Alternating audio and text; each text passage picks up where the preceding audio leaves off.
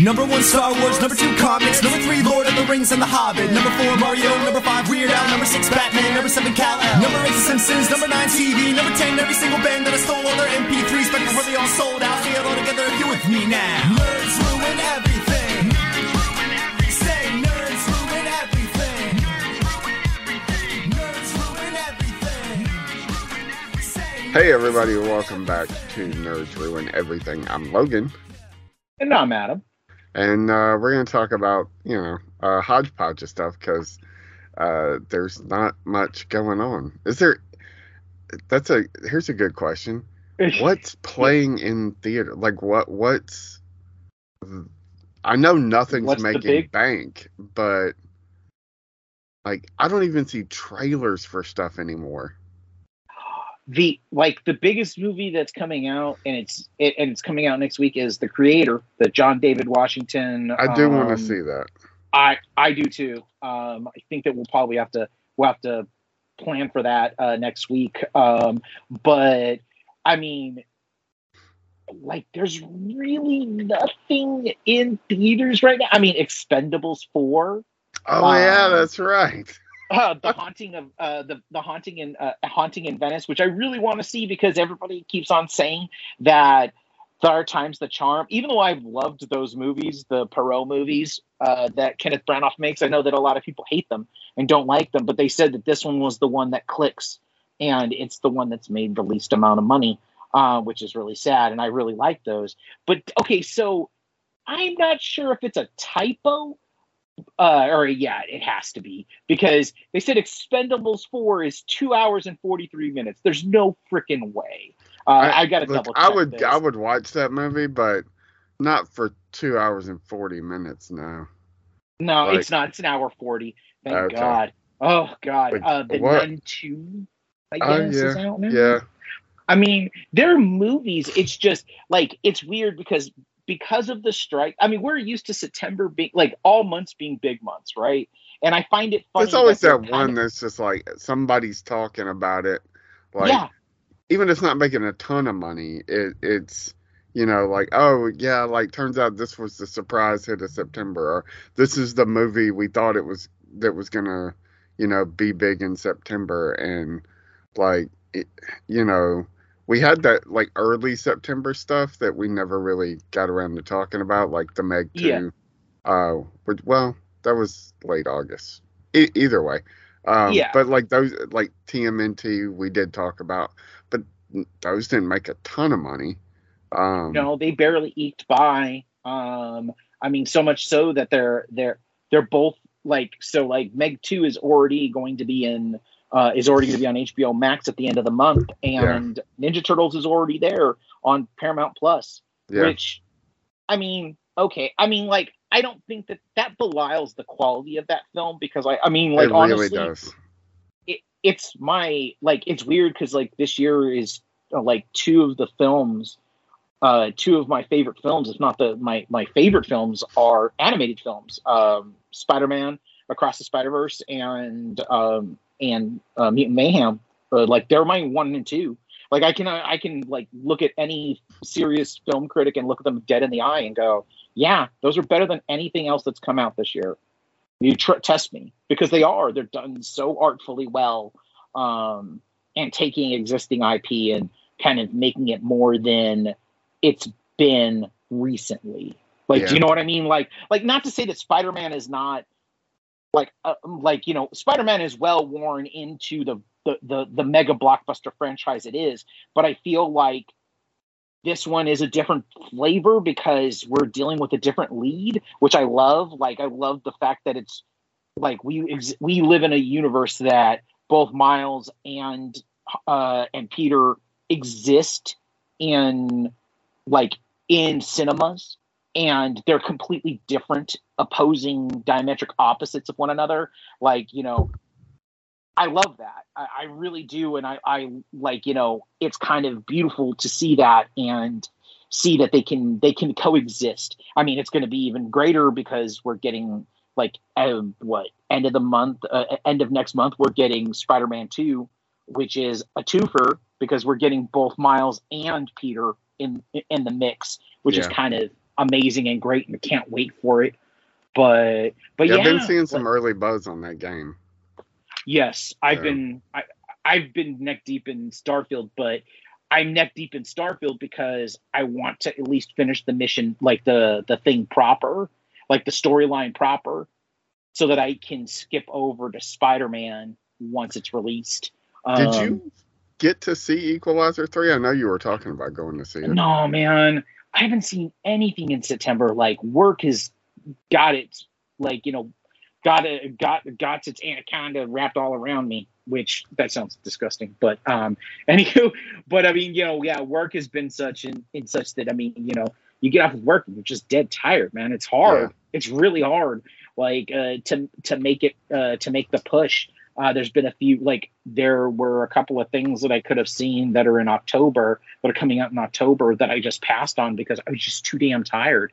Um, like uh, you know, some bigger stuff that, that we'll talk about later, but um, but yeah, like it's just been rough to get out into into theaters to actually see something um, beyond what we've talked about.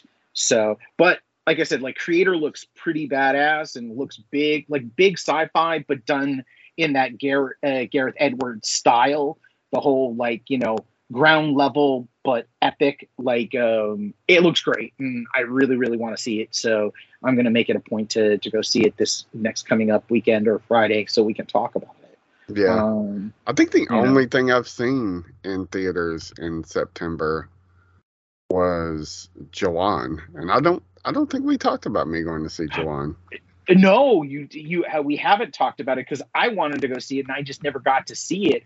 Um, how was your first experience with uh, with an epic Indian film? Um, like I can only imagine that it was wild. Uh, like the, the tonal shifts are pretty wild um, It- in those movies. It's funny. I I don't I, I don't want to put this in any bad way. So you're right. Mhm. The tonal shifts are crazy. The plot deviations, the like Mhm. I, I and I've seen some uh I guess Bollywood style stuff before, um, but more Americanized. Um, I'm Yeah. To, there's one that uh, a friend of mine used to really like, and she convinced me to watch it. and I thought it was pretty good. It had the dude from Lost in it, and it was like he was about him getting married. Um, and I cannot rem- remember the name of it, but it was Hmm. one of those like uh you know uh kind of a hollywood romance with the bollywood style you know so Yeah. it had the dancing and the, but like a an indian action film like that's not been any i know everybody raved about rrr and i still just never got around to watching it um uh now i'm I, when ahsoka's done i'm gonna probably go on a ray stevenson kick and um just consume Nice. a lot of stuff uh but uh it is crazy. The the plot twists the the tonal shifts the the the dance numbers that but what's even crazier is like so taking like an american film like that here uh, one specifically i think is bad for not the exact same reasons but kind Mhm. of. Uh now you see me is a fucking Okay. horrible movie yeah, because like here it is. they they just the plot doesn't make any sense like when No. things happen it's just like but if if this was the case then what you were doing 10 minutes ago like it, it's like people I, I don't know it, it, it's hard to explain why that movie is bad because I know people that do enjoy it like oh it's fun and I'm like yeah it's it's competently made but the plot is ridiculous because every time you find out somebody else is in on it it completely negates 10 minutes of the movie that happened an hour ago Yes. no, absolutely. Or and and also like like the thing that bothers me about about uh that that particular series is that its form of wittiness is oh let's go ahead and put Woody Harrelson in um, a in a wig or let's give him a twin or you know who the bad guy is going to be? The ultimate magician, Daniel Radcliffe, because Yeah. he played Harry Potter. Like that's it's it's like the whole stupid like I'm not a huge Family Guy fan because I don't feel like like comedy is. Do you remember that time, Peter, when you went crazy and you went through the window? Cut to Yep. goes through the window. It's like fuck you. Like I can write better comedy than that, and I'm not a comedian, and I'm not even funny. Yeah. So shut up. Um, I mean, I think that's you're funny, but you, you know, uh, laughing at me and laughing with Logan. no, I would never, never laugh at you. Um, It uh, just leaves in front of my face. yeah, yeah. But No, I'm but I- I'm with you. It's it's why I it's why I stopped watching Family Guy. Um, Yeah. because I'm like references to jokes aren't jokes, man. no, they're really not. They're really not. Um, uh, but um, yeah, no, it, it's like I can understand that because like, like if we're talking about like, like the weird tonal shifts and the weird storytelling shifts, like, but that's something like I guess I've gotten used to it, and because I've seen enough Bollywood movies now to understand that, like.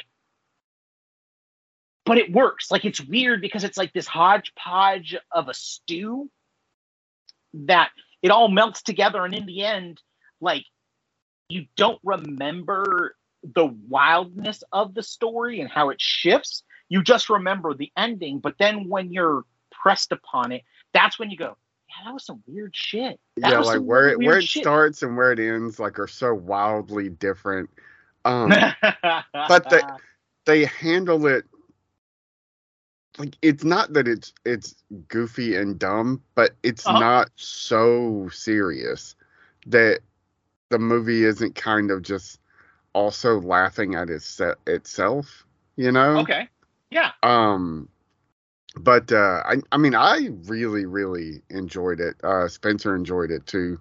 Um, he he was all uh, like, "When's the next one?" and uh, like, dude, you don't have time for anything. like, it's we're lucky you made this movie. Uh, I definitely expected to like show up and him be like, "Oh, I'm not gonna make it," but here's the thing for the tickets. Um, you know, just two kids, a wife, full time job. Yeah. Like you don't, you know, you don't have time for nothing. Not at least not until both of those kids are, are have a one in front of their age. So yeah and then by then he'll just be old man tired yeah, like I mean, think about it. He'll be just exhausted. he'll, he'll be the dude that I'll, I'll catch it on video. I mean, we already know. I mean, he kind of is already. Yeah. And, and I mean, we we've seen enough. Like, I know that he probably doesn't like. He wouldn't like us speaking out of turn, but like, let's just say that he has a very nice way of watching movies that would be that that anybody would be okay with waiting until video. That's all I'm gonna say. yeah. I'm not gonna say anything more. Um. So, but yeah, But yeah, no, we I mean, we had a really good time. Uh, it was Mhm. it was kind of I, I don't cute makes it sound minuscule, but uh, we Yeah. standing outside the theater talking, and uh, these two, they were maybe twenty, but they looked a little bit younger than that. So when Okay. you you know how it is when you get in your late thirties and forties, anybody like you have the like seven to ten year olds, and then like the eleven to like 16 year old they're all just in the same group so Yes. they could have been like 16 um walked up to us and they were like uh did did you go see Jawan and Yeah. we're like yeah they're like how, how did you like it like we loved it. They're like oh good. I mean because uh, it was kind of cool the entire crowd except for maybe like four or five people were all um you know not white. So uh that was really cool. It was fun listening to them react to the the people that showed up who Mhm. Like it, it honestly made me feel bad that like i wasn't in on the excitement. I was like i don't know who that is but everybody's really excited he just showed up you know? It's it, it's kind of cool because it's like it like like for for a certain sector of film going uh fi- film goers like this is a big deal. This is like as big as avengers endgame Yeah. um, because of the talent that's involved and the creatives that are involved, like, you know, the actors that are involved, the, the other creatives that are involved. It's a big deal. It's why it's made close to a billion dollars all across Asia because, you know, like, you know, Asian markets don't care about subtitles. It's not like us where it has to be something super westernized to get that punch through or something that is just so like is just a part of a wave of zeitgeist like RRR was like everybody kind of like it was that kind of movie that if you were like a a cineast you're like yeah I need to see that and I'm going to and I'm going to rave about it to everybody and it just kind of hit a wave where social media took over. It's very rare to see that and it's kind of cool to see it but also like I love that we we exist in a world now where there are movies that are billion dollar franchises that we don't see that we Yeah. absolutely don't see and we don't see it in our market because it's designed to be made for for that market right? And that market gobbles it up in a way that we gobble up our blockbusters and occasionally some of them come over. I mean it's very easy now to it's very readily available like movies are very readily available and something that we kind of talk about but kind of don't. Um i mean as a like i can tell you as an experience just as a like okay like like just as a moviegoer, like when I was a kid, you know, nobody was cooler than Chow Yun Fat and Jackie Chan. To me, those were like those were like my Steve McQueen. Like, of course, you know, like Harrison Ford is like was cool as shit. Like he was awesome. But by the time I became a teenager, where it's like you know you want that punk rock, like kind of fuck yeah, Harrison Ford was already in industry, right? Like he was he was doing the fugitive and shit like that, and I love the fugitive but it's not the kind of gangsterism and i don't mean gangsterism in a in, in like any mean sort of way. It's just like you know some dudes are just gangsters and like chow yun fat was one of the coolest mo- mofos in the world. Jackie chan could do things that no human could do you know until tom cruise decided he wanted to be jackie chan. I mean that's how cool jackie chan is right? Um but i mean I, I mean this in the way that like i had to go to i'd either go to comic book conventions or i had to go to um, Chinatown or Little Tokyo. Like I had to go to places, regional places that would have these on VHS, like and not even DVD because I was I'm that fucking old. I had to find these on dubbed, badly dubbed or badly produced like VHS tapes. Yeah. Now, I mean, I saw the I like I saw the newest Jackie Chan movie that came out this year um, before it hit mainland China. That's wild to me. Like normally it's China, then the rest of Asia, and then we occasionally get it maybe a year later, right? Like we're always a year behind, but like you know, it's it's so moving fast now, and it's kind of beautiful, and I love it. Is that I get those movies at the same time that everybody else is, and you can look for them. You just have to find them, right? Um, and I kind of love that. I kind of love that there's this whole experience that if you want to dive into it, you can, or you can just leave it alone. Like, but I mean, like these movies are not like what I always want to like. And I'm I'm going to ask you about this. Like, these movies are now at a point where their effects work, their stunt work, their just all of the the all around package Oh. rivals Studio produced products. stuff was. I mean, you can you can still see the seams like wa- uh, watching something a little bit older, you know, not Mhm. too older. But I mean, like like like three years old, like something like three years old, or is it more? yeah, probably in that range. You know, Okay. Mhm. it's but it, it's fine. It's obvious in a way that it's supposed to be obvious. I think. Okay, You yeah, know, it's a they're not- stylistic choice. yeah, they're not trying to pull the wool over anybody's eye. This is not, and that's the thing. It's not fucking Ant Man, where it's like, look at this crazy world we're in. Yeah. Which again, we we mostly liked Ant Man, but it is obvious, so obvious what's like that nothing they're doing in that movie is real. Like Yeah. more so than like uh episode one you know like oh, absolutely. it it's insane. Like the volume's great. It's just not that great. Um but uh yeah, I I think the effects work like this looks better than Ant-Man. You know, and I I don't know what the budget is comparatively, Mm-hmm. but you know, it, it's I I don't know that it's what Disney spent on Ant Man. so oh, it's probably nowhere near what he's he spent. so you know it, it- it's of course I'm sure the actor salaries probably aren't quite as ridiculous as uh you know not that that they don't deserve the money but um No. you know I support the actor strike but you know uh, we all know Paul Rudd doesn't you know like he, he's not striking because he's not getting a fair wage like Yeah, no, no, he's definitely getting paid. like Evangeline Lilly, maybe not getting a fair wage, but also wasn't in a lot of that movie. So yeah, no, she was not. She definitely Like, was not. if she got paid per word, she probably got a re- that's a really good paycheck because uh, I, I think she has like ten lines of dialogue. Um, but uh, yeah, it, it's miles better than a lot of what we've seen. And I think the Eternals is a fair comparison. okay. and just just from like scope and like uh, dealing with all kinds of different themes because that Mhm. movie does try to tackle like love and uh the human race and it, just all of that crazy stuff um and i mean i i, I probably won't ever watch the eternals again you know yeah, no. and I know, I, I unless would there's a i would sequel, and even then, I don't know if. I would. Yeah, I, I mean, they have all those catch up videos now, man. Like, Yeah, I could true. just watch a 10 minute video that tells me, like, if you don't remember, here's what happened in that movie. Um, you know, and maybe I should, maybe it's better than I remember, but like, I saw it in the theater and I, I was, it was so hard not to fall asleep. There was not a moment in Jawan where I wasn't like, like every five minutes, like, what?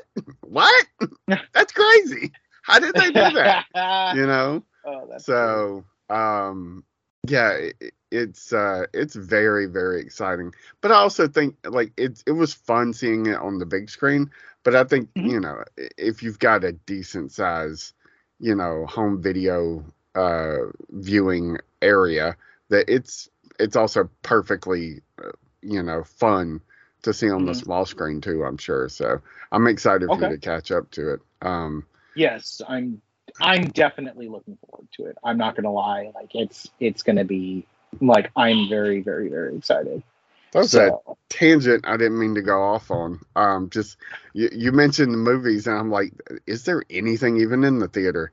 Um, so you've been watching. Well, do uh, also is there any news? Like, other than Taylor Swift and and Travis Kelce Oh, getting God. together, ruining his ruining his career. Um, Yeah. I don't know. oh man, Swifties, don't go after me. Like I know you guys are you guys are a feverish cultish like club. Don't go after me. It just you know. Um, I'm like uh, the football is more important than Swift uh, Taylor Swift's happiness because we all know that Taylor Swift's not very happy. Um, but anyway, uh, um, I don't think so. I mean, we never talked about the fact that uh, uh, Donald Glover and his brother uh, Stephen Glover um, somehow got Disney to turn um, to turn Lando from a Disney Plus series into a full on movie, which I'm super excited about. I don't know how it happened. Um, but- I I think at this point, uh, well, at least um, what's his name, the head of Disney, I think wants more movies and less TV.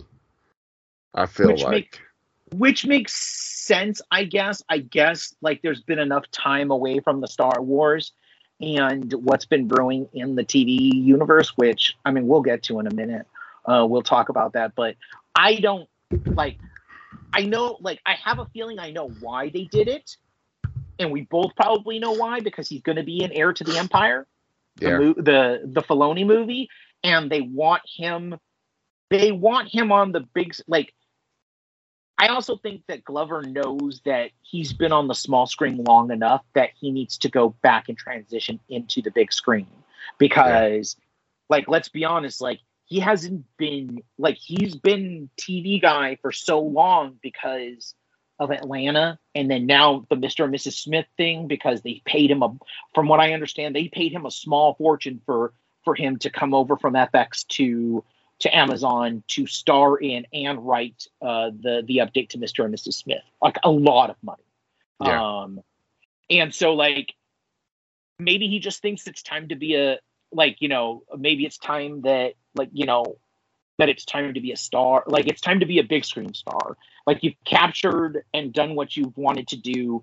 And if anybody who's seen um, atlanta will know like there isn't much where much more that you can do on the small screen if you're somebody like donald glover and your particular um, your particular aura and laconic nature or whatever your star wattage can only do so much and you basically have done everything that you could possibly want to do in that regard so i understand but it's just wild to me to know that at some point in the next three to four years we're going to get a lando movie if if not uh, sooner um Yeah.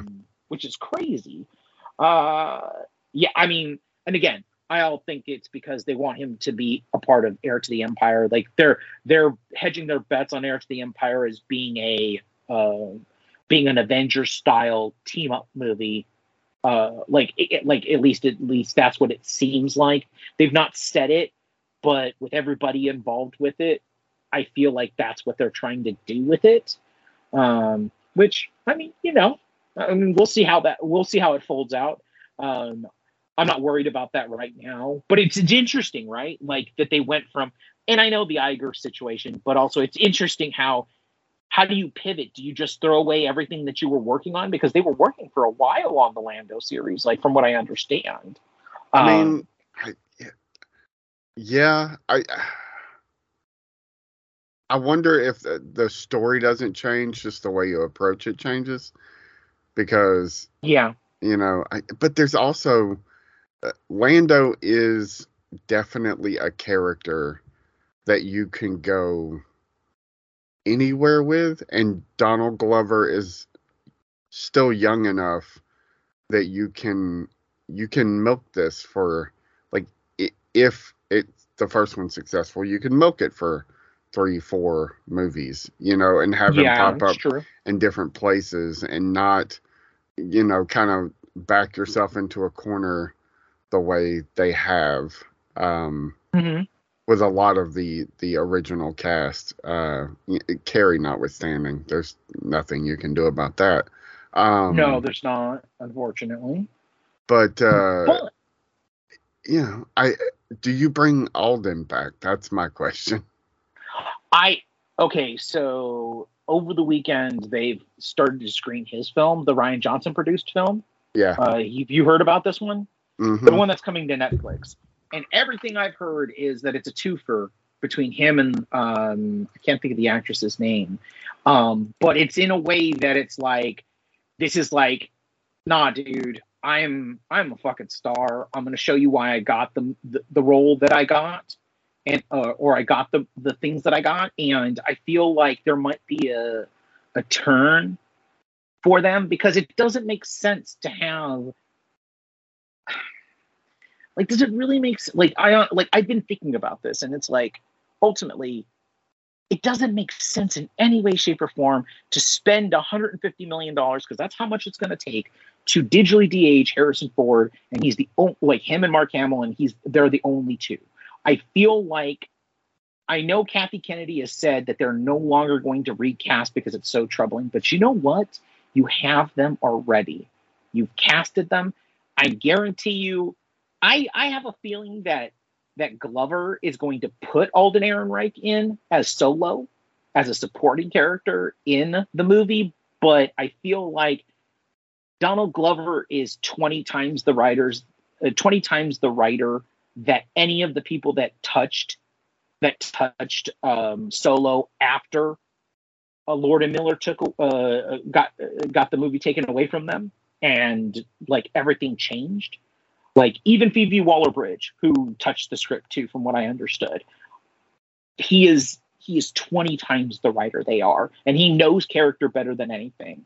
and I almost feel like he's going to do everybody a disservice and write a hell of a Harrison or a hell of a Han Solo role within his Lando movie and just just to fuck with things because it always feels like he's he's a very mercurial like person from everything that I've read in interviews and how he feels about things and how cagey he is about like things that happen in Hollywood and it would just be the kind of the kind of uh, what I like to call the El Duce, which is two middle fingers in the air Yeah. to Disney and all of their bullshit. If all of a sudden there's this beautifully written role and Alden Ehrenreich takes it and runs with it, and all of a sudden fandom is turned and go, well, why don't we have Alden Ehrenreich as Han Solo? Why aren't Yeah. we having a Solo sequel? And all of a sudden it churns because we've both talked about this, right? Like we like like Solo is like I will watch like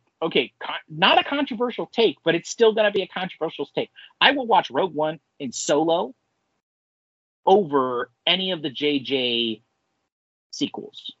Oh, a hundred percent. And Full stop. Honestly, eh, like, and there's nothing against Rian Johnson, and I do love The Last mm-hmm. Jedi, but the problem is The Last Jedi, I think, is now actually marred by everything that's come after. And so it's this now this outlying movie where it's like it it's great, it's totally fine, you know, Canto Bight notwithstanding. It, it's a fine, fine film, but like you know, what comes next is so bad that I'm just like, I'm just like, I watch Solo uh, and uh, Rogue One over any of them at this point. Yeah. right like like it's not and here's the thing is that like ultimately um i feel like people we have to get away from people please we just have to like i feel like the creatives are in place in such a way that i feel comfortably i feel comfortably okay with the future of Star Wars and where it's headed. Because I feel like Kathy Kennedy is no longer like in creative control Yeah. because the decisions that have been made are su- is as such that there's no way like we've seen Kathy Kennedy and we know what her what her versions of Star Wars are. It's the it's the JJ ones. Even though they fought, they ultimately we can see they ultimately agreed on who should be Jedi's, who shouldn't be Jedi's, and it was very much an oligarchy kind of situation, right? Like, and that's the thing that I feel like fandom has taken a grip on, and only these people can be Jedi's. Fuck you. And like what I love about Filoni's approach, and we'll kind of get into this a little bit more, is that they're not Jedi's, they're Force users. Everybody, like in Star Wars now, it's no longer because, like, I feel like the Jedi Order and their continue, like, and JJ's continual insistence that I need to build the Jedi Order and start it all over again and have this mythology within this thing where there was a Jedi Order it doesn't work because we've seen it plain as day. All it does is it just like it it elite like it makes it an elite and thing. it it Where- ha- hamstrung everything that Mhm. that now Dave Filoni has to go back and like just put pieces together he shouldn't have to put together No, and he absolutely eh, should. to, to make the puzzle look right because Yes. Eh, eh, it's so frustrating but also watching like it's it's so so funny um watching dave do this and make those movies not better but make sense the same way i mean dave in lockstep with george was able to make the prequels better movies with the animated series Mhm. is so interesting and all JJ really wanted to do was like take toys out of the sandbox and just recreate stuff we'd already seen. Yeah. And you know, and I mean monetarily, yeah, it made sense. People loved it. But hmm you know, it's just from a creative standpoint, it's it's just bankrupt, man. Like there Yeah. there's nothing there. There you know, the fucking movie starts off with somehow Palpatine returned. Yeah. That's that's what we got? Like That's the most evil creature that ever existed in the galaxy, or at least, you know, as far as we're concerned. And we get somehow Palpatine returned. You know what, man? Fuck J.K. Rowling, but you know what that chick did? She never put, she never just ended it with somehow Voldemort returned. Because No, by the time you get to that, it's like, oh, fuck, man. What? like he can do what? Like that's you know at well, least and it's something. well, that's the thing. Okay, so like, okay, so like, like we're gonna take J.K. Rowling's as a, an example, right? Like, let's just talk about her. Like, she spent entire books, and this is the beauty of of her writing, regardless of what you think of her. I, and I have a lot to say about her, and I'm not going to because it's just not the place to say it, right? But I'm going to say this.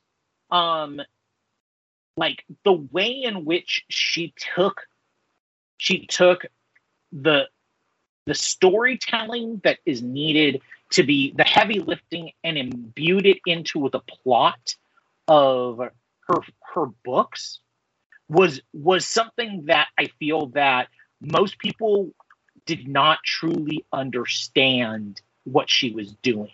Like, do you know what I mean? Like, Yeah. like, like the Goblet of Fire starts off as one thing, but when it comes to the end game of that of that book, and you find out what's happening and the reason why the goblet is is so valuable and why Voldemort had been pushing everything to happen, it's a bit of brilliance because it makes your it makes your bad guy all the better, right? Like you're only as good as your bad guy. And I feel like like, you know, she knew she understood the Hans Gruber of it all better than anybody else because the most interesting character is Voldemort in that in that Yeah. series. It, it just, Well, just- yeah, once you know, like, oh, okay, he's because in the first one it's just like, oh, he's this this thing from the past, and then once you pivot into what eh, probably yeah by Goblet, um, once you've pivoted pivoted into he's not just this this thing from the past, he's this dark secret that you know eh, it's even worse than you thought, you know. Um, Yeah.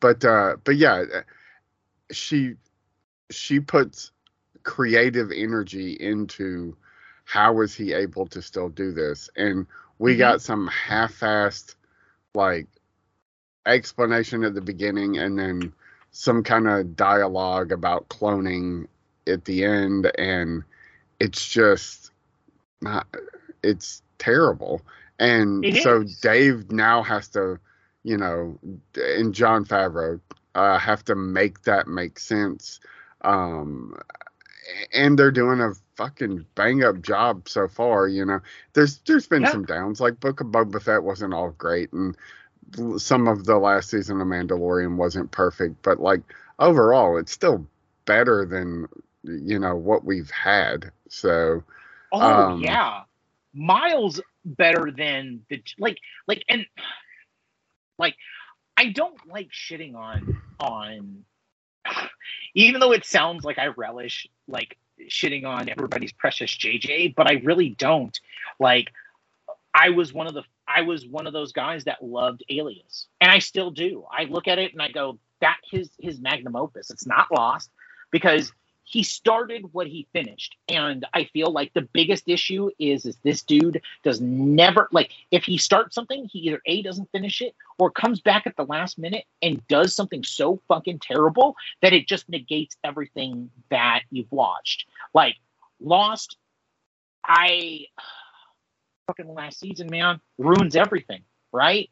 And you can throw all the money you want at it, you can do all the things, there are moments in that series where they're like it's good, but by far and large, it's like it was trading on emotions that they built in, but not giving us true payoffs. Again, I'll I'll go back to J.K. Rowling, um, and the Harry Potter series.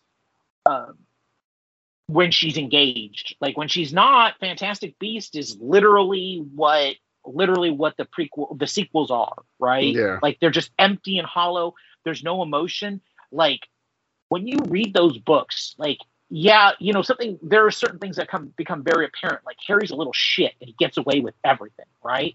But there are moments in that that you are not expecting. You are not expecting like I when when it came to the point where Severus reveals himself as to what he was doing the entire time Yeah. and the sacrifice dude i put down that book and i didn't pick it back up again for a month because it hurt me so bad because she knew what she was doing and she gave she gave she gave him so much dimension and i feel like if we're going to go back to the analogy of star wars dave and jon i will give jon his his like he understands certain things very well. Like, you know, he sees the forest where Dave sees the trees, right?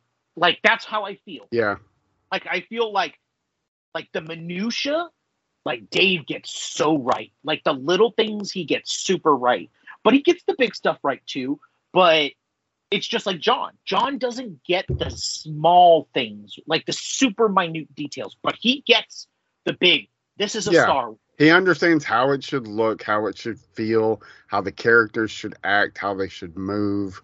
Uh, Mhm. like the he gets the world of it. He Yes. may not get the like the it, like it's the macro versus micro exactly what you're talking about um and that's important like um i feel like again like uh and i'm we're all on a tangent but like jj literally was just like oh there's new toys in the sandbox but i brought all my old toys with me and just like Yeah.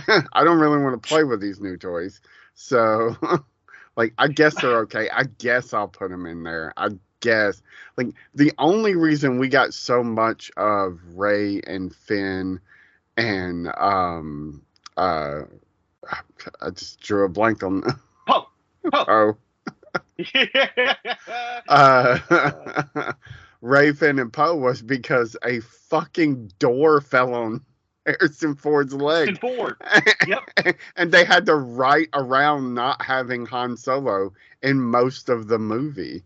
So, and everybody wants to bitch about Rian Johnson, but Rian Johnson's not the one that didn't put Mark Hamill in any of the first movie. Yep. Because uh, and here is the biggest point. This is my this is my ultimate thing about JJ. He's lazy. Um, Full stop. He's lazy. Because yeah, he loves he loves to start things. But he doesn't want to answer the hard questions. Because- he he didn't write Luke out of the the Jedi. Like all of that is set up for Rian Johnson, and he runs Yep. with the ball. Yeah, he does kill Luke at the end, but I mean, you know, at the same time, it's like, uh, okay, like if that's your thing, like. Uh, JJ killed Han. Like I don't really what know what you want me to to do. Like you want to be mad Yeah. at one guy for killing one guy, but not mad at the other guy for killing the other guy. Like JJ's also the one that's responsible for you know somehow Palpatine returns. So I, I, it's Yeah. you know anyway that's all that to to say that uh, basically Donald Glover taking reins in Star Wars is a good thing, and you know, I, I, I'm I'm happy for it. Uh, Also, while we were talking, like just to Mhm. go back to the solo of it all, Mhm. I know that movie didn't make any money. I know it was a failure, but hmm like it also cost two hundred and seventy five million dollars, which is not what that movie should have cost because they No. made it twice. Yes. And do you know who that falls under? Kathy. Kathleen Kennedy. Yeah. So- She hated like like here's the thing that I don't get.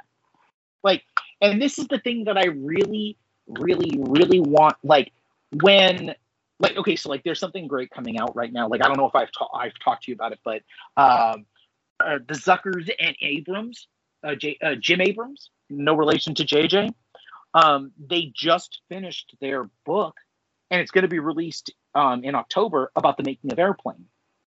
And everything I've heard about this book is that it is a no frills, no shit, literal transparent because everybody is basically dead that that did them wrong. Like a like straight account of what it took to make airplane. Like okay.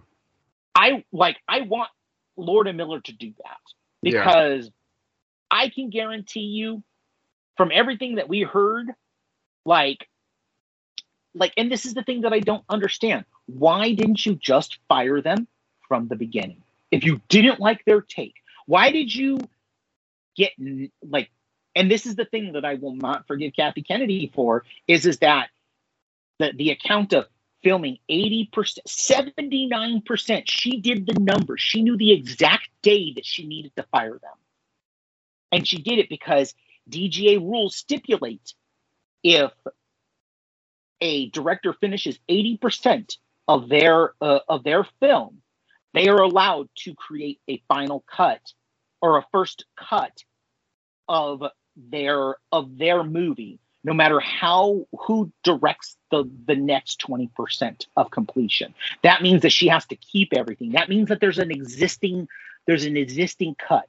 And lord and miller have both said there's no cut. It broke us. And it's the reason why they went to i mean their law like our loss of solo is our also our gain of into the spider verse and their deal that they made with sony. Like their Yeah. deal they made with sony was so ironclad. It was literally you want us back?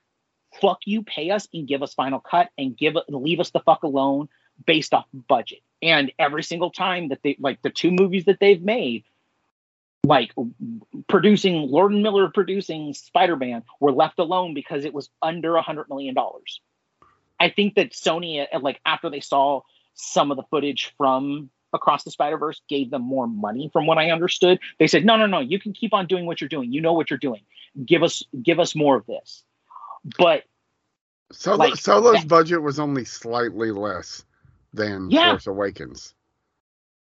and that's wild right That's Like, that's wild. insane. That's insane.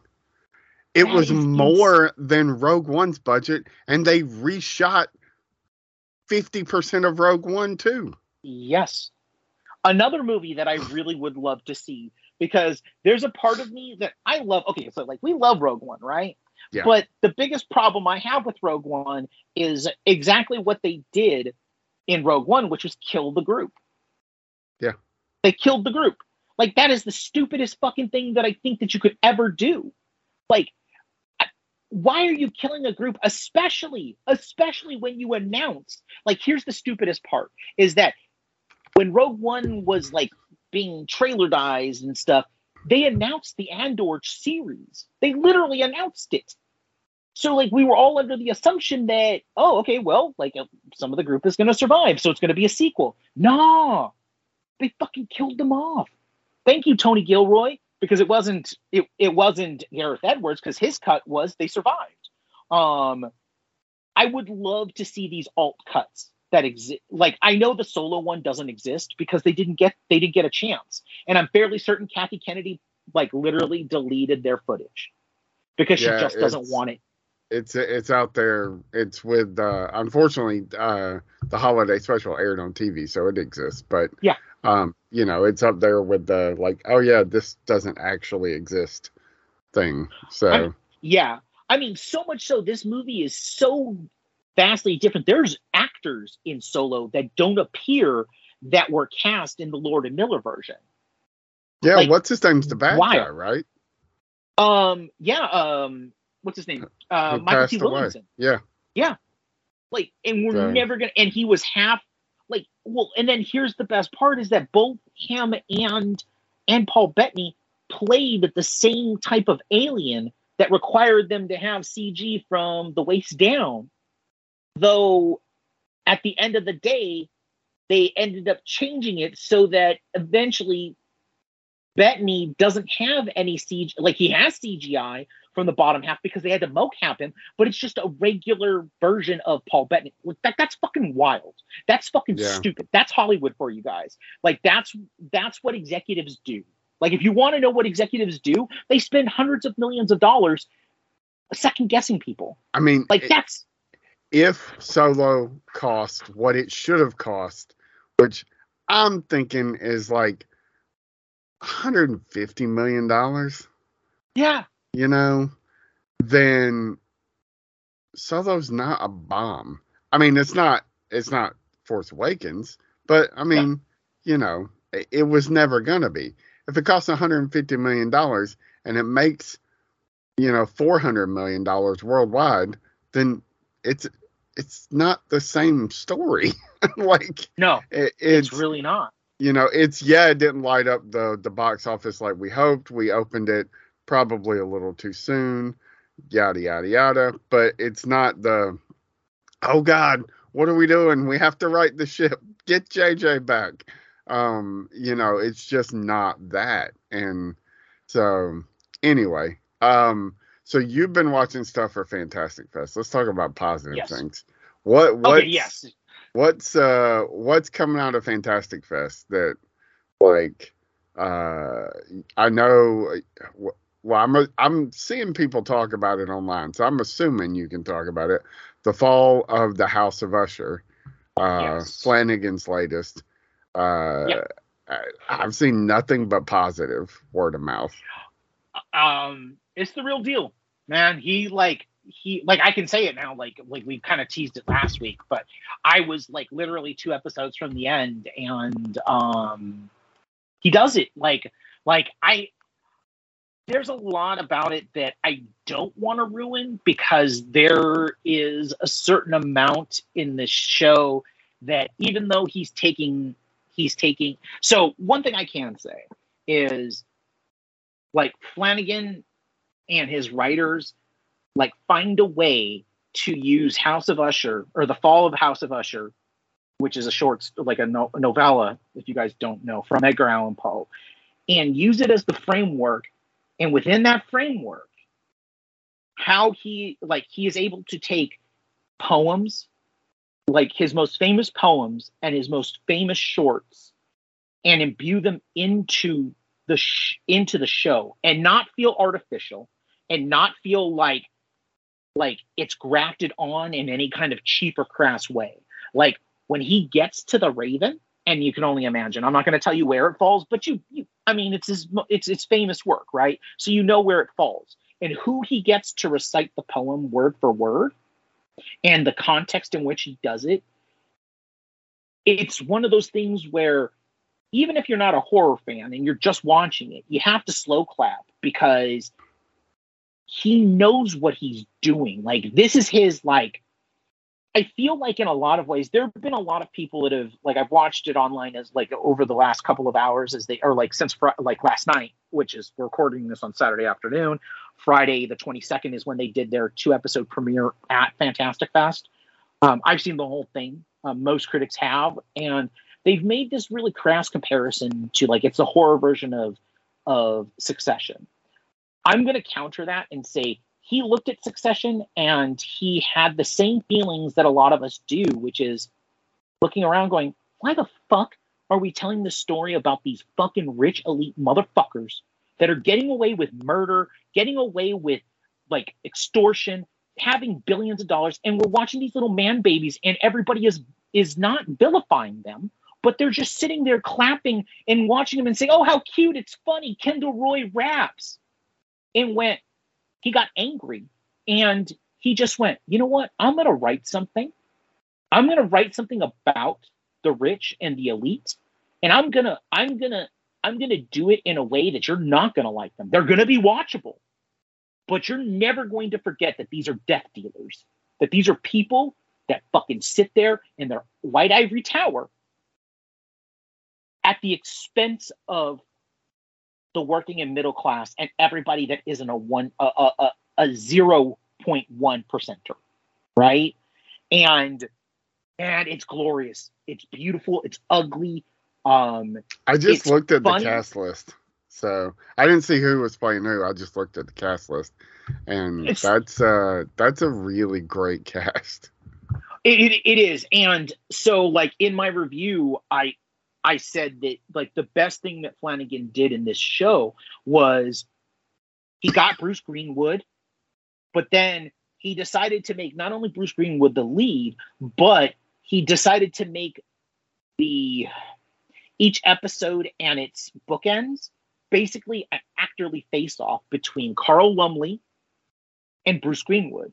And if you're a fan of Carl Lumbly, and like, and you're a fan of Bruce Greenwood, you know that these are actors, actors, right? These are guys that have worked with like esoteric Canadian uh, directors because you know, like like Atom Egoyan and like just fucking wild ass directors, artful directors that you probably like heard of once because they got an Oscar nomination for best screenplay or some shit or best short. But these guys are actors, actors, and they're acting. They're not even like you can't even. It's like a method off, right? It's like literally watching these two guys like inhabit these characters and go back and forth in a way that like it's just it's astounding. It transcends horror. Like even though it is steeped in horror um episode 2 especially is like some of the most horrifying weird sexualized hellraiser but not hellraiser like imagery that you're going to see in a while because it's at Netflix and he got away with it and he he like he he loosened his belt and went like I feel like a lot of this feels like countering the critiques of his work. Like you know like when you see the critiques of his work you often see they say a lot of things. They're like, "Oh, well it's just ghost stories." And he spends too much time plodding with with characters and stuff and he doesn't get to the good horror stuff. Like like I think I told you he out Hellraisers Hellraiser in Yeah, all of its incarnations with that second episode. And it's it's the stickiness it's the sexual it's like super sexual. Um it's highly inappropriate for any child. Like i like i've talked to people i've talked to parents um that have even teenagers and i'm like you guys watch the first two episodes and see what you think. Because i don't think that it's appropriate it's age appropriate for anybody under maybe 18 um because it's just it's not just the nature in which he's sh- what he's showing, but it's the context. It's everything. Like he's very purposeful in this show, and man, like it's not just those two. It's like everybody. Mary McDonnell. He comes out of left field with Mary McDonnell, but Mary McDonnell is playing the most Mary McDonnell character of all time. Like it's almost like he went, M- Battlestar? Michael Michael Trucco's the one that excites Yes. me. Guy, "Oh he's shit." he's been pigeonholed for literally almost his entire career as Yes. like a pretty boy jockish like that character who you know in so many shows has just shown up um to be like the the tag along boyfriend or like it happened Yes. he was in like some big bang episodes how i met your mother was a big one for him. But then like he's also been in uh battlestar right? Like know? and eh, like he can do this. It's just like the guy's so like traditionally handsome that it's like he walks into a room and people are like oh we got the part for you. Like i don't know this this guy's better like he's better than that you know? Oh, like he's fine in those things but he's better than that. He is and like the role he gets like i can't wait for you to watch this. Like um i'm just going to say this much like because i want to have a full-on discussion with you on this. Like any of the actors that you see in this movie or in this show it's literally if not the best work that they've done some of the best work they've done. And i love the fact that he decided to shift gears and give like he's picking and shoot like he like he's he decided to do like a 52 pickup with with his actors. Like you know like for a long time the house stuff the the haunting stuff was like very set actors. But now that he's done uh midnight society um and uh uh midnight mass or was it midnight mass is it called Midnight Mass? Yeah, it's called Midnight Mass. Um, and new actors are in there. He's decided to like mix and play with those. Like you still get Henry Thomas, but Henry Thomas is no longer the um the patriarch that's taken over by Bruce Greenwood, but it's for the better. Like you've never seen Henry Thomas like this before. Um, same with Michael Trucco. Michael Trucco, like, may be the MVP, the secret MVP of this show. I know he's done some of the other stuff. I just it, it's I just I've never gotten around to watching uh the other Yeah. stuff he's in. So um, no, absolutely. this yeah, one interests me because it's Poe. Uh, Ryan was a, a huge Edgar Allan Poe guy. Um, you know, and I, I, what I've seen of Mike Flanagan's stuff outside of his King stuff, I, I've Mhm. mostly enjoyed. So, um, I don't know. He he seems to be really, really good. It sounds stupid to be like he's good at adapting things, but like Mhm. eh, you know, Doctor Sleep is fucking great, man. so It really is. It really is. I'm not gonna lie to you. Like I, I continually, I, I continually go back to that movie because it's a magic trick that I feel works in in a way that I don't think they I don't the think King Cast talks understand. about it constantly. I don't know if you ever listened to them. Um, I occasionally listen to them. I have not recently, but it I'm- just it all it's like like Brad Goldstein's podcast. It's become Mhm. it depends on who they're talking to. Like yes, it really sometimes it's what they're talking about, but like it it usually depends on who they're talking to, because generally the conversation devolves into like the same things. And Mhm. usually one of those things, either they'll bring it up or the guest will bring it up, is how fucking good Doctor Sleep is, or, or compared to like The Shining, and, and you know they take a lot of flack for like all you guys like that's all anybody comes on and wants to talk about. They're like, yeah, the Mhm. guests don't really know that we we've talked about it a hundred times, so you know, Yeah, no, absolutely. And, and it's just it's a magic trick because he like I don't think that people really truly understand that he had to service two literal masters and Yeah. he does it. Like he he succeeds in making it both a Kubrick sequel and a King sequel because if you read The Shining, you know. I mean, hell, all you have to do is watch the Tim Daly version Yeah. um, that King was involved with. I mean, King hated like Kubrick so much, and I find that that that that tickles me. Like it Yeah. just tickles me that he hates he hated Kubrick's version and Kubrick so much that he that when he got the rights back, what did the first thing that he did? yep, Made a TV miniseries of about it, and I'll be honest, it doesn't like that. That one does not work for me. Like I, I mean, I guess it's it's not. It doesn't have what it needs. Like I, I don't Yeah. love Kubrick's version, um, but it, Kubrick's version gets the creep factor of the story. That that TV version never, never ever get it. It feels like maudlin, just like it's so Yeah. over the top, and it just it doesn't really work. Um, but yeah, I'm excited for uh House of Usher, man. Like, uh, it's one I'm I'm I'm gonna watch. Or it, I, it's Netflix. I assume it drops all at once. So yes, it does. October twelfth. Um, so long. ago. I mean, it's not that long away. It's two weeks, but still but feels like it's forever. still a long ways away. Right? Um, well, almost three weeks. Um, so anything else, uh, big out of Fantastic Fest that you can talk about at least? That's like, yeah, Um, this is one to watch. Uh, not right now. Um, I will say this much: there is a movie. It's a smaller movie, though. I feel like it's the start of something bigger. Um, it's called Jackdaw, J A C K D A W, and it's this UK. Um, it's a UK crime thriller, but it's a crime thriller. Like I've told people, this is a movie that's more of a vibe. So it's like what what drive was to cars this movie is to dirt bikes and basically it's one long night um as you like as you follow this this guy who's uh who left his life of small time criminality to become uh, to go into the army. He's just back from the army, and he's tasked to do a job, and that job goes way sideways, and it spends the rest of the night. Is Jenna trying- Coleman in this?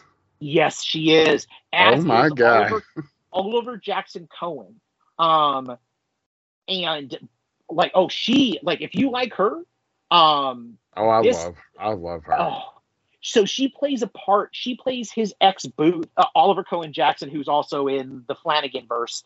Um, he also was in the uh, Invisible Man remake as the Invisible Man, so you know who he is. This, like, man, this is a star-making role, dude. I'm gonna tell you, like, if it hits, or even if it just mildly hits, peop it's gonna put him in the radar for people because he's like, it, it's just he does the McQueen thing, like where he just exists, but you're just naturally drawn to like his presence in the entire film.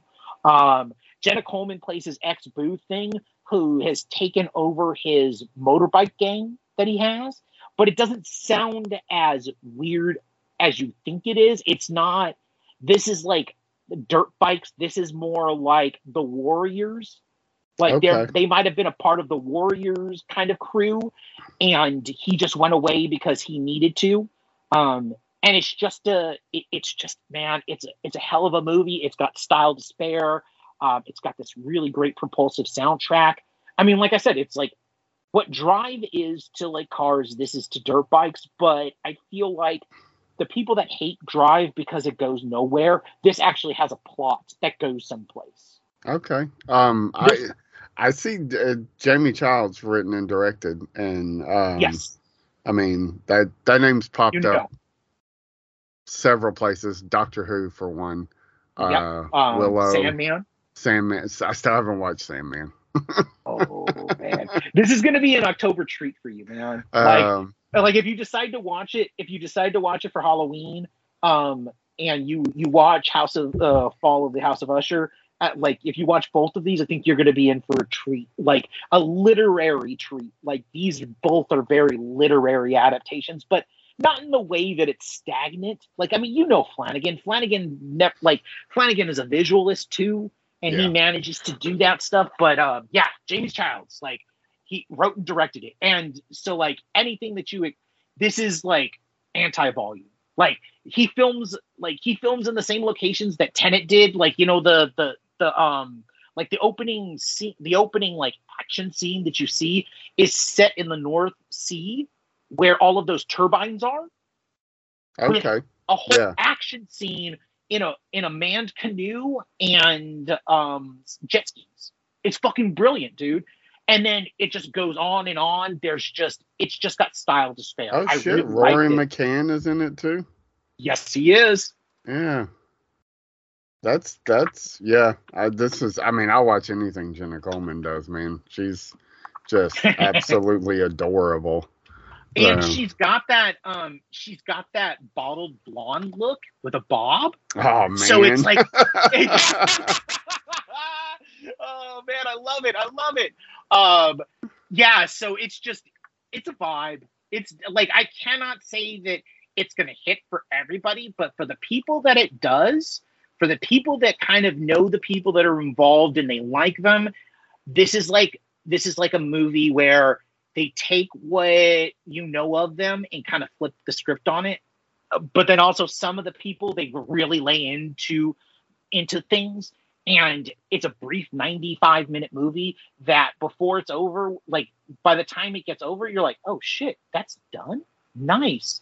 And here's the bigger thing. It's got a little bit of a heart. Like i was genuinely surprised. It's a cliched heart but at the same time i'm like i'll take the cliche over not having anything like that like narrative oomph to it Yeah. so yeah that's a that's a really like of all the things that I've seen, um, that's the one that really has stood out. Um, I'm only five. I'm only five movies in, um, but again, you know, uh, things can change, and I'll give more. I'll give more as the festival goes on. Like next week, I'll I'll have finished coverage, and I'll be able to like really kind of de- dive into it. But um, and like like I know that's like some people are gonna go, wait, wait, wait. The festival started on Friday, and you've already seen five fucking films. What the hell? But I have Yeah. to also review them. So it's it's been it's one of those things. So, but that's th- those are the big ones. The like I said, Um, like uh, Usher Look is forward to that. Yeah. Um, I haven't watched anything. I watched Elemental on Disney How- Plus. how is that by the way? It is innocuous, but not in an annoying way.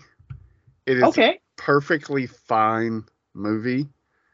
Visually, of course, it's Mhm. Pixar. Visually, it's it's amazing. They they do some stuff with the element things that that are really really cool visually. Um, it has no idea what it wants to be though. Like it's this Oh. story about an immigrant's daughter who may who is being told she's going to take over the family business. They run a, a grocery store. Um, she doesn't know that she wants to do that, uh, you know, and she doesn't want to disappoint her dad. But also, it's this star-crossed love story between a fire girl and a water guy. Like, you know, not quite Romeo and Juliet, but you know, like Mhm. Ah, these two houses don't really get along. And uh but also this weird plot subplot about um bureaucracy. And huh? the problem is the bureaucratic subplot doesn't go anywhere. Like I, I don't think it's spoiling anything to be like, so it turns out that the the daughter not wanting to disappoint the dad and the star-crossed love story plot lines both turn out okay. Um because it's a Disney Pixar movie. Uh Yeah.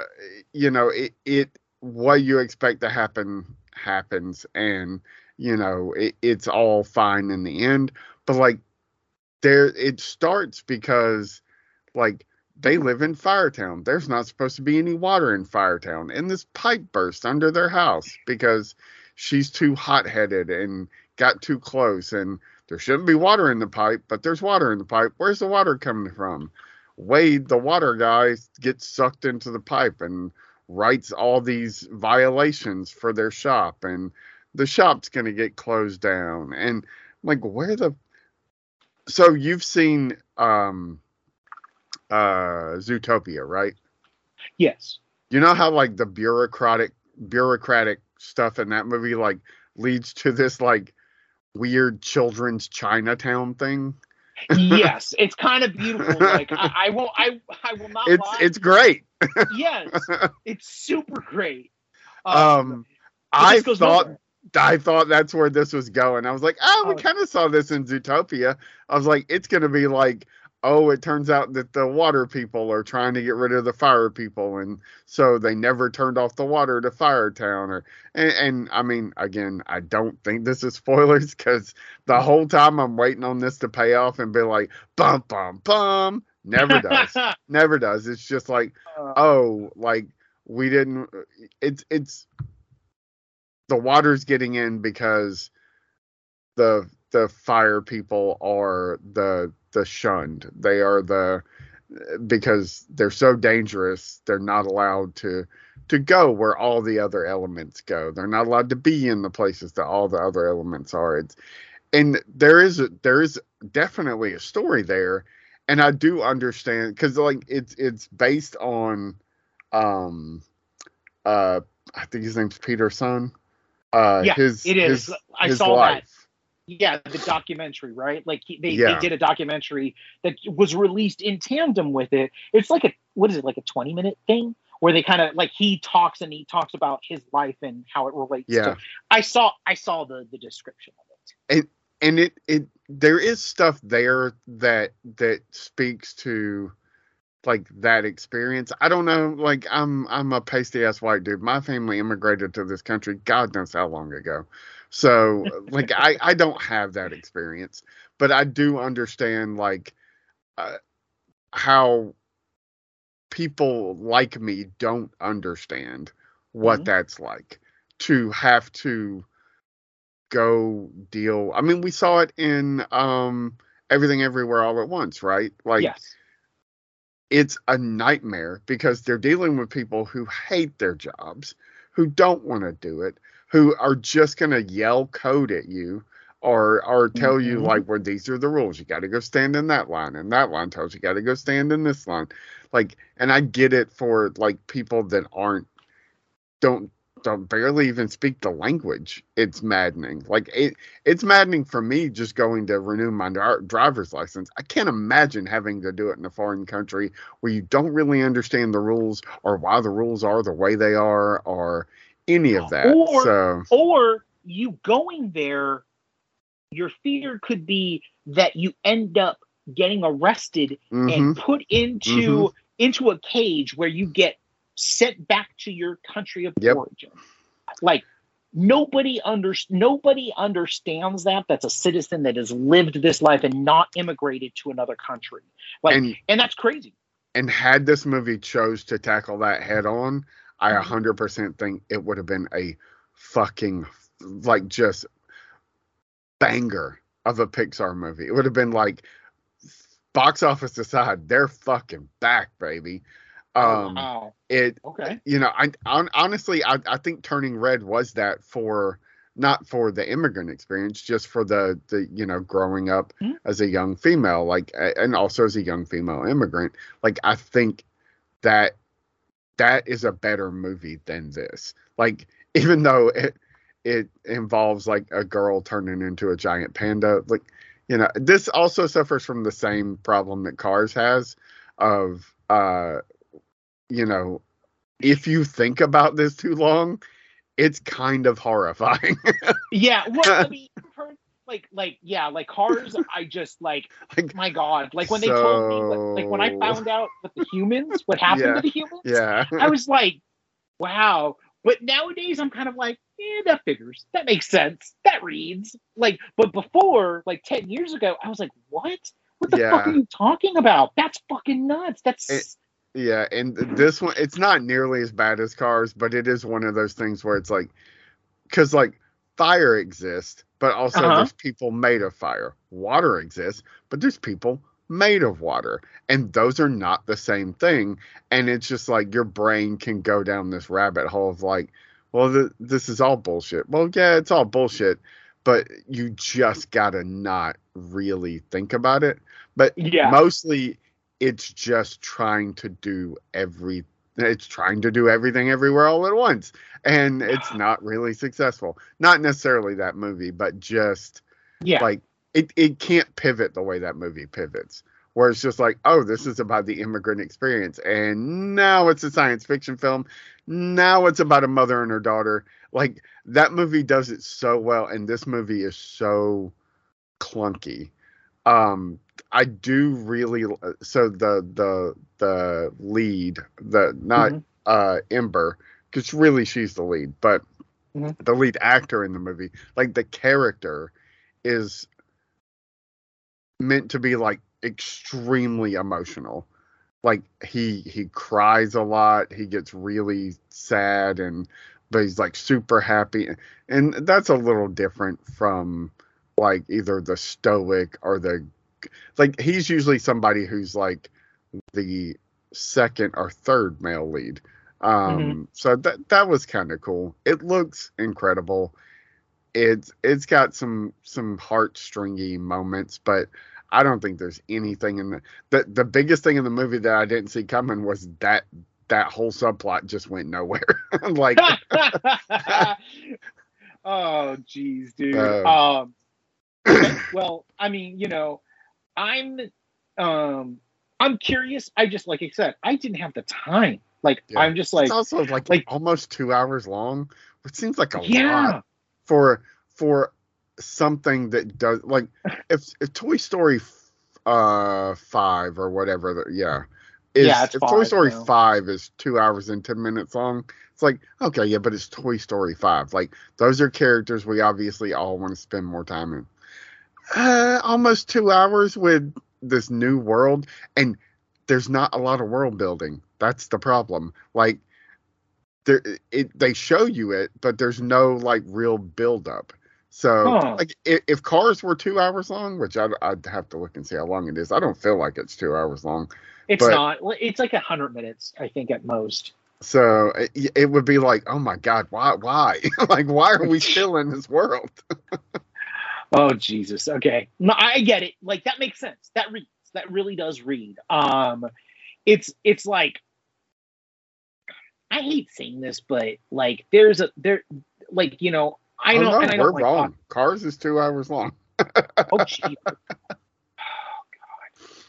I, I'm Uh-huh. not a fan of cars at all. Yeah. Um, I, I, Like- I kind of like the stuff in the town, but like the before stuff and the after stuff, I don't really care about. Like yeah, I, I mean everything about it. Like like, and there's this whole entire like group of like this is where like my my like you know my relationship with like zennials and stuff like just becomes wild because I just don't get it. It's like why like you go on like they glommed onto it so hard that i've seen people like i mean you know like we've t- like you know me well enough to know that i had for the longest time i had a, an annual pass to disneyland because my my wife is a huge disney fan right? She's in the bag for everything. Um and she loves going to she loved going to disneyland until it got priced out. And it became stupid like because you have to have 45 different special passes to like get into anything. Anywho um we like my favorite thing to do was to go into California Adventure and go into t- Cars Land because invariably there would be some grown ass kid in his 20s literally having a meltdown because he's in Cars Land and like this was a thing for him as a kid. Like Yeah. I never got that about Cars. Like I could never relate to it. It was the first Pixar movie that I went, man, am I growing up now? Am I? I think it was the first one I didn't see in theaters. Oh, I saw it in theaters. All right. And I sat there just going, what the fuck? Like, there's a part of me that really did not like um, that. It took a long time for me to come back to the Owen Wilson train because Yeah. of that movie. And I'm like, man, Paul Newman died and his last role was this fucking car movie? What? Like, you didn't even get Tom Cruise to play Lightning McQueen, which you should have fucking done because it should have been Cruise and McQ- uh, Cruise and Newman reunited as Yeah. they should have been in Days of Thunder. Like, you know about that, right? Like Yeah. at the last minute, Paul Newman like Paul Newman like like like dropped out of Days of Thunder, and they had to get Robert Duvall, who Yep. is not the same as Paul Newman, and like it should have been them. But no, you get fucking you get Owen Wilson and his most Owen Wilsonness, and I'm just like, again, like I said, like I thought that I got old. I was like, man, I aged out. I guess I just, uh, which I was totally wrong about. Like you know, um, I think their next was WALL-E, and I fell in love with WALL-E. I cried. I cried through that entire movie because it's just so beautifully. It's like one of my favorite romances of all time. Never mind the fat people looking at screens. We'll ignore that stuff. But like Eve and WALL-E, man, that's a fucking love story and a half for me. Um, but anywho, um, I will I will report back once I've seen it. Um, because as we know, like our options are getting fewer and fewer as this fucking strike goes on. Um, and they're holding more and more back from us. So like I'm actually genuinely shocked that we're still getting Loki. Like like I really am. Like I didn't think that they were gonna let us have it, but here we are. We're gonna have it. So Yeah. so yeah. Anything else you're watching, or anything else that you watched that of interest? No. Um. Did No. you see? Did you see uh Carl's first date yet? The the No. Dug. Oh, okay. I was just wondering. I uh I I want to watch it, but Mm-hmm. also, you know, like I don't want I don't want to cry. So Dude, you cry like I like my wife cried like a baby. Like there's a certain moment, like all Pixar, like all really great Pixar things. There's a moment that they know they're gonna get you, and they got you in their scopes, and they just they they hold off as long as humanly possible to get that maximum effect, and they really do with this one.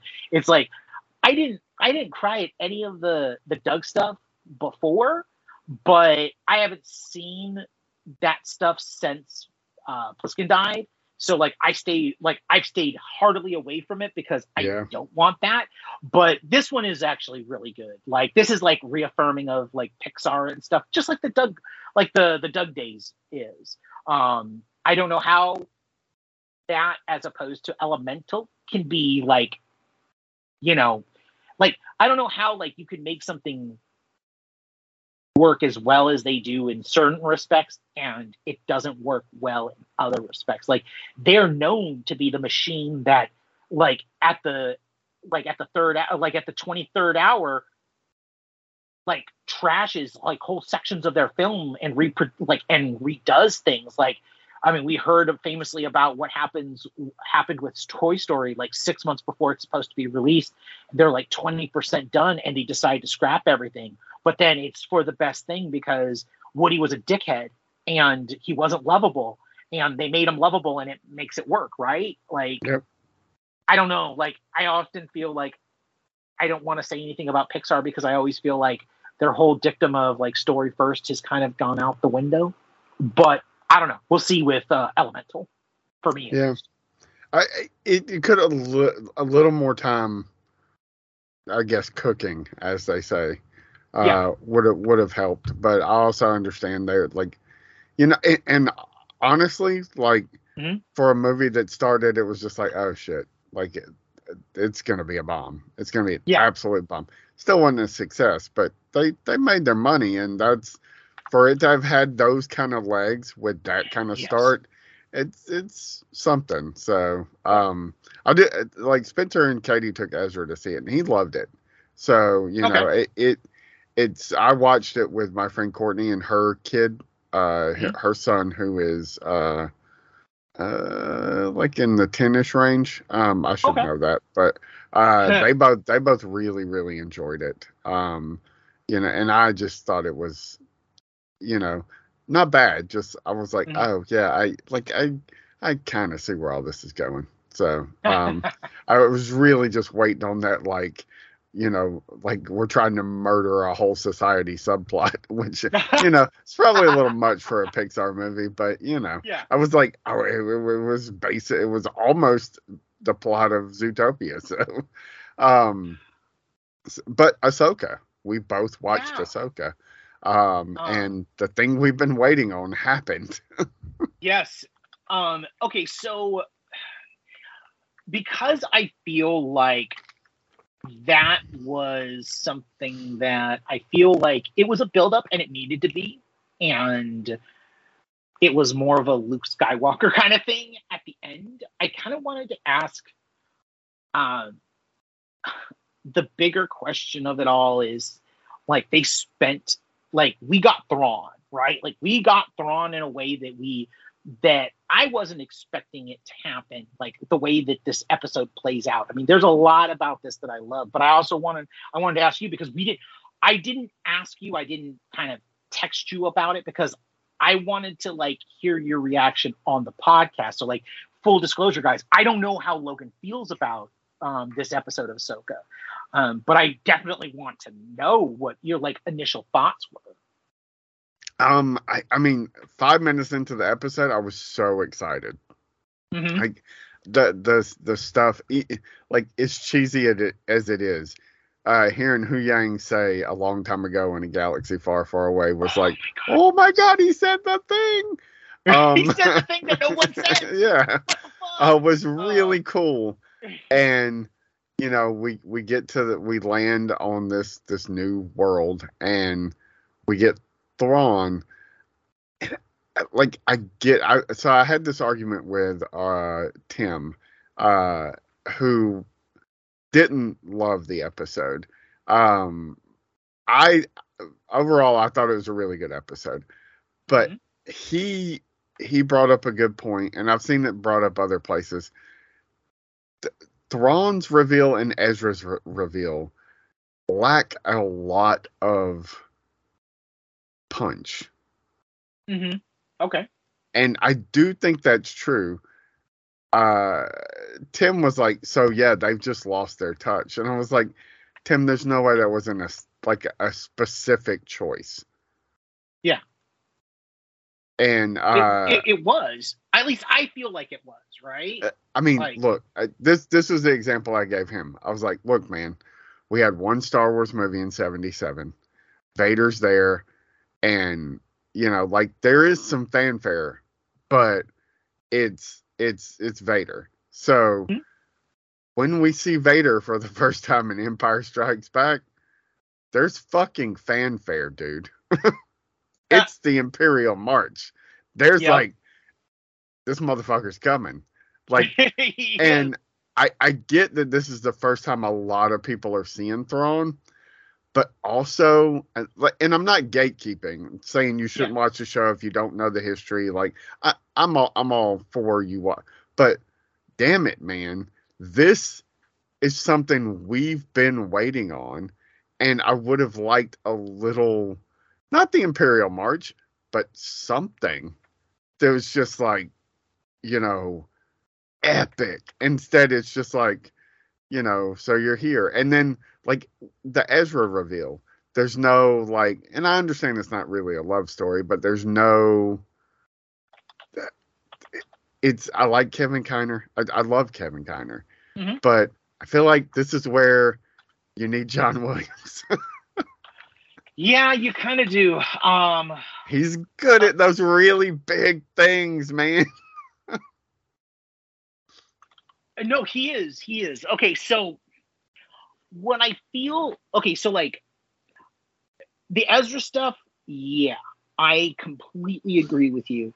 The the Thrawn stuff, I don't know, man. Like I feel like they did it right because you have the like the build up to it. Like I feel like they went primal, and that's what I kind of wanted because these guys have been out in the wilderness for ten years. I mean, we see it. Like we see even in even out in the middle of nowhere, Thrawn's like, I got a barber, man. Don't worry. Yes, of course. And that's the best part.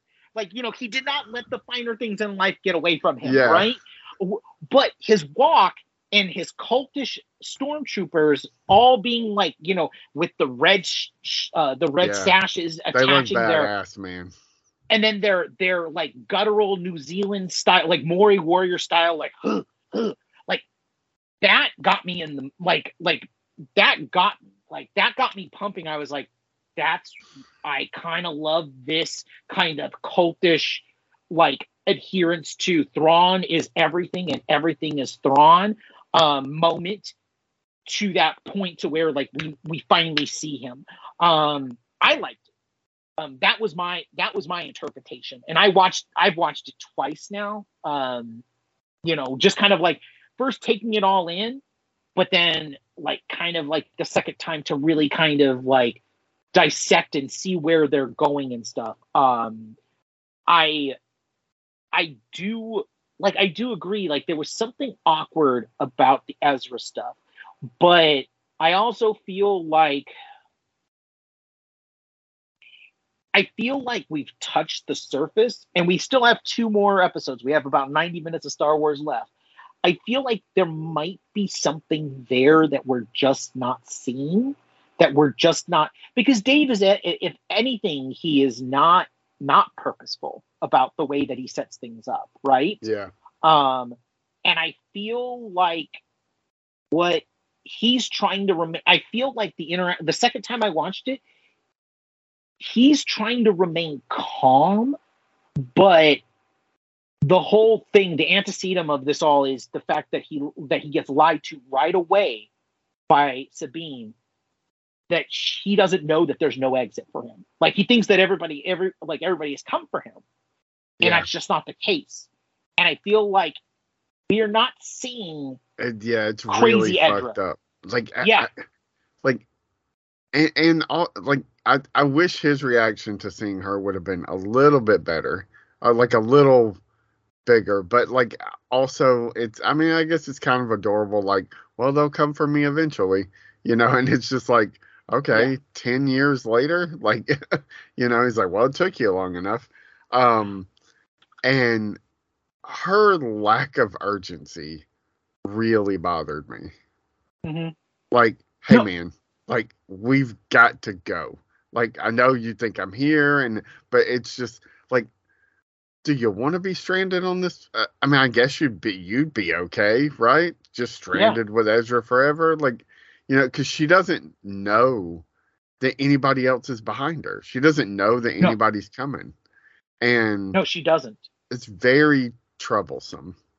but also I feel like what we've learned about like so what we've learned about Sabine is that she's very like what I like about the the transition to live action is is that Sabine is a very troubling character. Like she doesn't like like she she very much reminds me of of prime era like we forget that prime era Luke Skywalker was a little bitch. Uh, a little whiny Tosche Station power converter. Shut up, dude. You're fucking you're you're grown ass child. Stop. Like do your work. Come on, man. Um, we forget how troubling he is and the things, the mistakes he's made. And I feel like Filoni knows that you can kind of play with the complexities of somebody and allow them to be to be fallible. And I feel like that's where Sabine has Sabine has ridden like Sabine in this show. I feel like as she's aged, she's not. She's been so stunted by the loss of Ezra that she's making bad decision after bad decision, and she doesn't know. She doesn't. She hasn't had any guidance, right? And that Yeah. falls on Ahsoka, right? Like, because there's going to be a there's going to have to be a moment for Ahsoka that she realizes she is basically like I mean she already has I think in a lo- in a lot of ways even though she hasn't that she's like just like Anakin wasn't a good teacher she's not a good teacher and it's not Sabine's fault that she's a shitty teacher and she didn't teach her right. Right? Like Yeah. and we're seeing we're seeing what happens to somebody like we're like all of the stuff it's like she's so micro focused on getting to Ezra that when she got to Ezra she just didn't know what to do. And it's been so the the micro and the macro of her life is like the loss of Ezra like from the opening moments that we see like she's literally living in a mausoleum to this dude which now I have a question for you in regards to this because this is where the tension between Star Wars Rebels cartoon and Star Wars Ahsoka live action have have come in like this little bit of tension. Do we think that in the live action version it's been adjusted so that maybe there was some kind of romance between the two? I mean, maybe uh, like uh, Star Wars is so bad at romance, man. It it really is. It really is. Uh, you know, the uh, the Leia Han thing really only works because it's not ever really that romantic. It's just them fighting. Like it's the moonlighting thing, you know? Yes. Like they have those like very very brief moments of him being, you know, Han and her being like, "Oh, taken by his nonsense." Um and that's great, but like also, you know, for people that uh, going back to the discussions earlier, but for people that were like "Uh, Han and Leia don't end up together, yeah, man, people like that don't fucking end up together for very long. Nope. It just doesn't happen. Like uh, you can only fight for so much before you're just like, I'm done with this. so you can only do the two F's for so long. yeah, Like I mean, literally, you can't. mhm, You can't. Like it's not sustainable. But yeah, on screen, it's it's, it's fucking exciting. electric. Yeah, Yeah. it's exciting. But so, but when you get to the like the deep, like longing love, and it's Star Wars is terrible at that. So Yeah. I think it's easy. It's it's an easy thing to point and go. Well, of course there's some like romantic stuff there, uh, and just tack it on because they've never been good at it. Um, but it, you know, there's also a chance that they're not gonna do that, and you know, the either either way is fine. I like it's not gonna.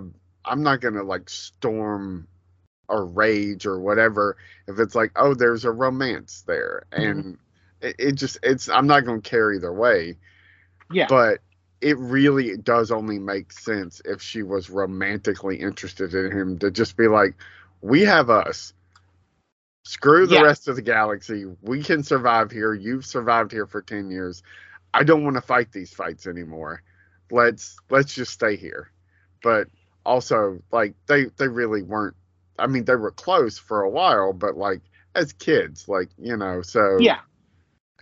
yeah, there there's a a lot there. Um, I get her not wanting to go back, but yeah, you know, because it's away from everything. Like it's away from all of Yeah. the loss, all of the. It's just her and him. I mean, she doesn't know any better, and it's a it's an intriguing. Like, I like the fact. Like, I like my store Star Wars when people are making bad decisions. Yeah. Like, and that's that's what Star Wars is. Is a lot of people making bad decisions. Like, and it goes to like more of like what I love in filmmaking, right? Like we've talked about this before. I love the bad days. Like I love the John McClane of it all. Like Bruce Willie, man, like he was the king of it. Like like the movies that he made were always about a dude, a blue collar dude that had the worst fucking day ever, and he was just he just got shit after shit, and he how he found his way around it. Like that's what I loved about Bruce Willis. Like it, it was something that was designed into me with the way that Lucas made his cinema, right? Like Yeah. Indiana Jones and Star Wars, the only re- difference between the two are the time frames and the galaxies, but like the whole thing is is that Indy never makes the right decision or sh- bad shit happens and he has to pivot, right? Like same thing with Star Wars. Like my favorite Star Wars, like Empire Strikes Back is about a series of really bad days and really bad decisions happening to good people while I mean it's literally like it's it's literally like political la- uh, landscape right now, right? Like if you're a dem, like you're you're the rebels. If you're if you're a Republican, you're the empire. And it's like literally like you cannot make a right move. And what I love about Ahsoka is they brought that back in a big way. Like Hera is making decisions on her own, and I can't wait for that shit to happen. Like to see that fucking boomerang hit back and how she pivots. Like Ah- Ahsoka, the same thing. I mean, she's going into a situation she thinks she has a handle on, but she really doesn't. Like my favorite part about this is that Ahsoka as a character, I feel has in in Mandalorian, she was just a figure. and She was a chess piece to move around, and a pop for us as as like you know as fans of the Clone Wars. But in here, they've really tried to like take what the last part of the Clone Wars was for her and naturally make a transition over to the live action version of Ahsoka, which is somebody who, at the end of the day, has had no guidance for the last 25 to, I think it's, was it 25 years? Because I think that, that what they've talked about is she was about six, 16 when she left the order. The Yeah. last season, she's about 18. And if you jump forward ahead about 18 to 20, it's about 25 years. She's in her 40s, exactly where Rosario Dawson is, right? But as we've seen, and I don't know if you like this or not, and I, I wanted to ask you, is like, I like the fact that she's not like, she's a terrible, she's, she's, there's a reason why she left the Jedi Order. She's a Yeah. terrible Jedi, and she's also a terrible mentor. Yeah. Um, I, and I, yeah, I really, really, this is something that I think a lot of people that would call themselves hardcore Star Wars fans Mhm. don't like is Mm-hmm. the fallibility of the the Jedi Order.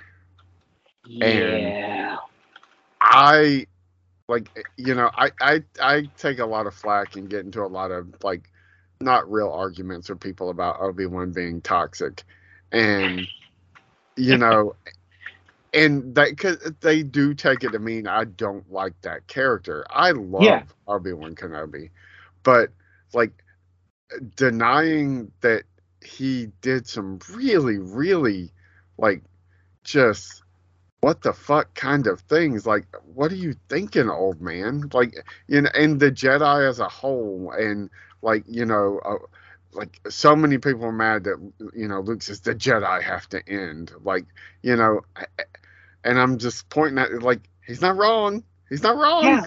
like he like he literally built a built a new Jedi Order only to see his fucking little nephew turning to little Vader.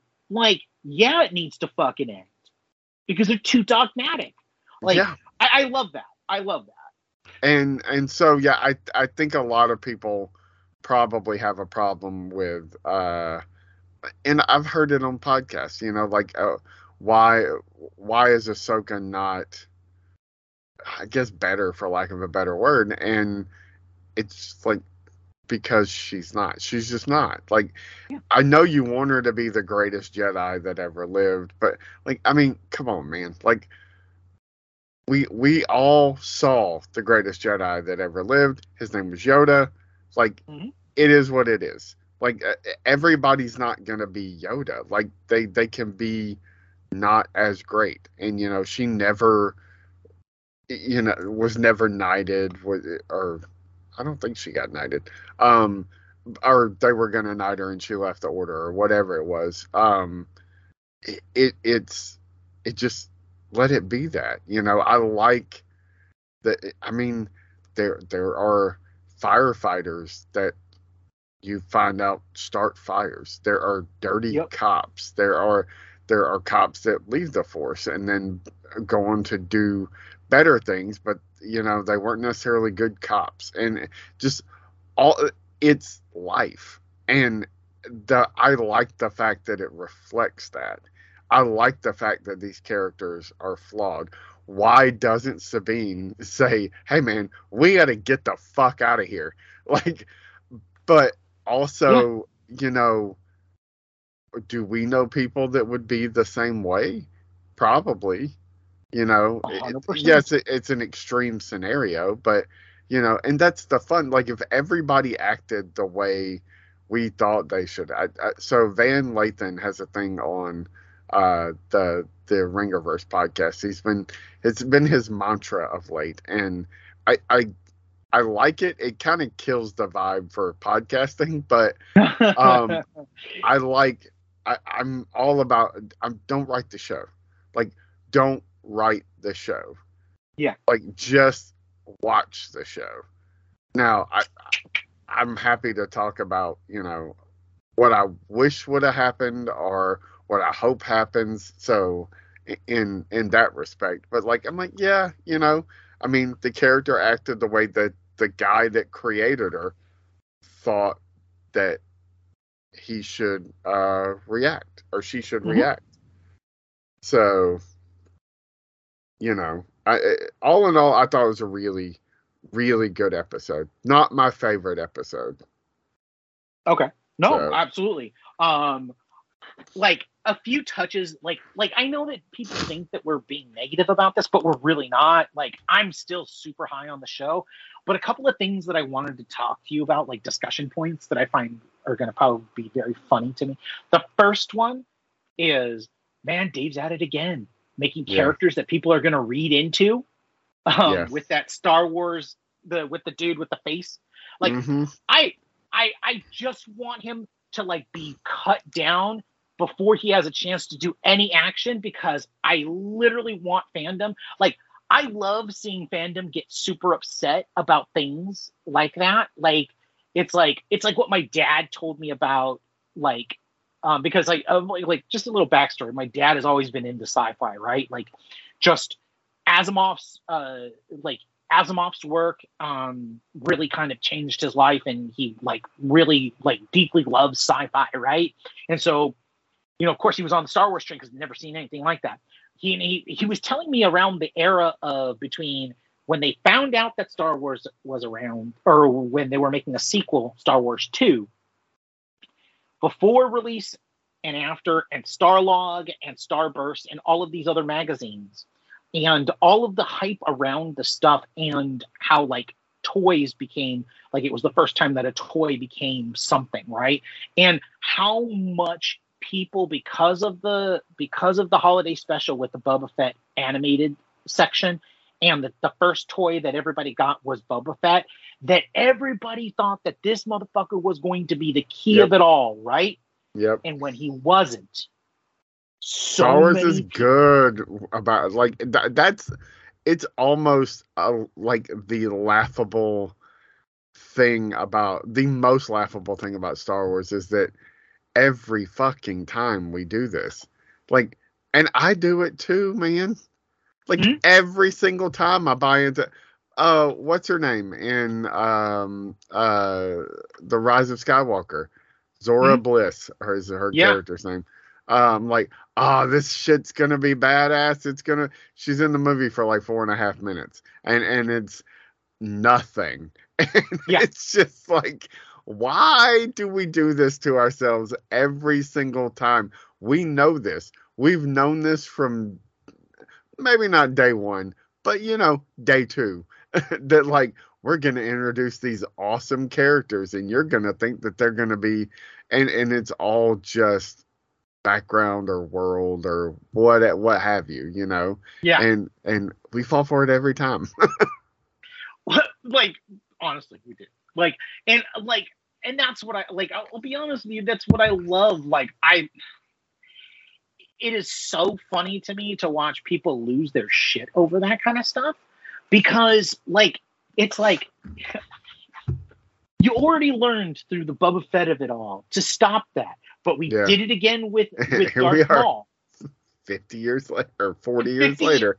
45 years 47 years later we're, we're uh, 46 years later we're doing it with we did it with modoc or whatever the hell is uh, Marrok and then now we're doing it with captain Yeah. enoch uh, or, or i'm not doing it i don't give a shit like like the one thing is is that unless they're named captain rex i don't give a fuck about stormtroopers i really don't Yeah. like like the only reason why I care about stormtroopers now because they were like literally Lucas created them as cannon fodder. Like that like so that you didn't have like like that's the weird and wonderfulness of like fandom, right? Is that we've taken these people We've taken these th- this cannon fodder, shitty ass people. They were literally named after after Nazi soldiers, yeah.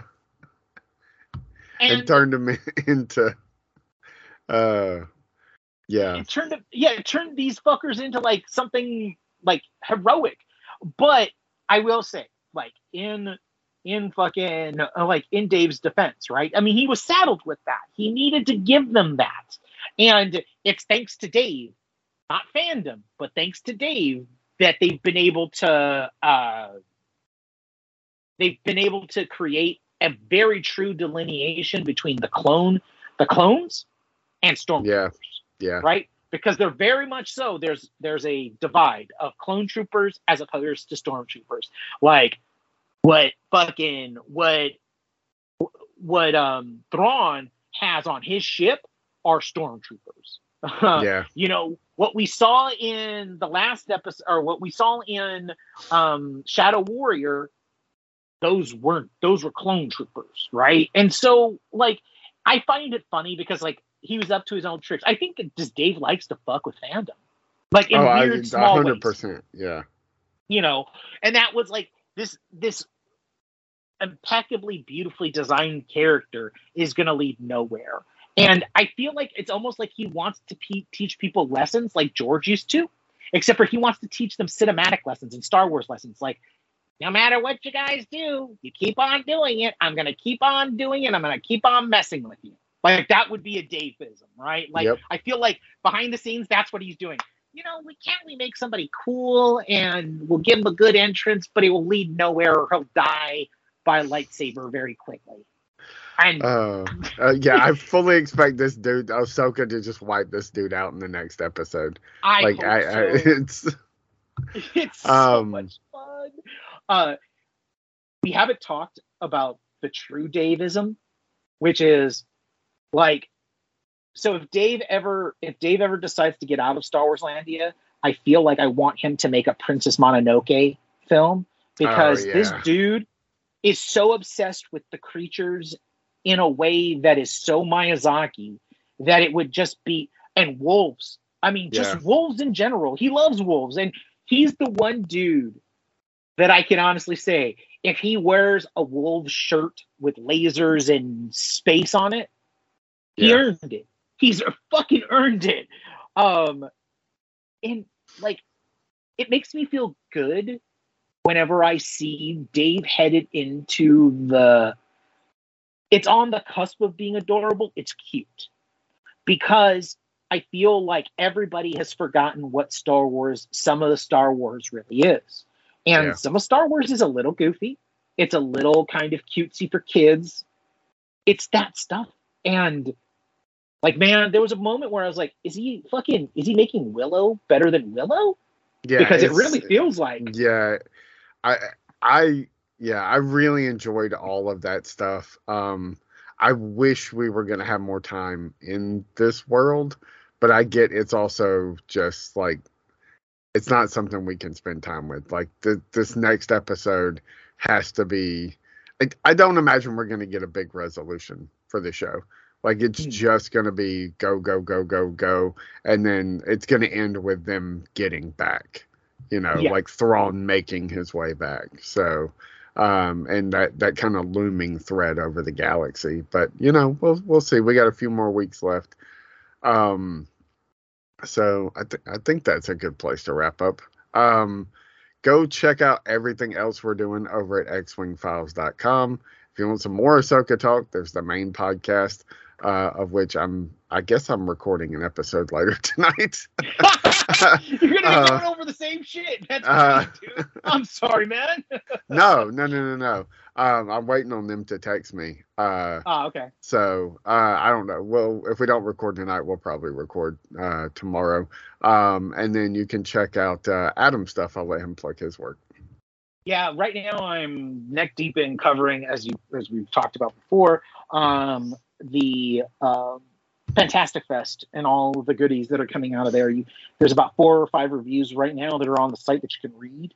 Um, I tell you to go to it. It's so much so it's so busy that I decided to bump Logan's stuff because I'm posting over the weekend, and I don't. I always like to have and especially like we're speaking about Star Wars. There's something that he did very Star Wars centric on his next um, his next uh, volume of moving pictures that I want to give the full space to.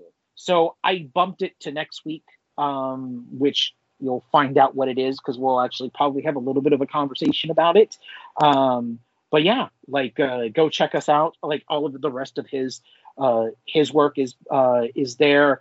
I think I've had a conversation with uh, Marie, and she might be coming back within the next month or so. So be on the lookout for that. I mean, as I've always said, she's the best of us all.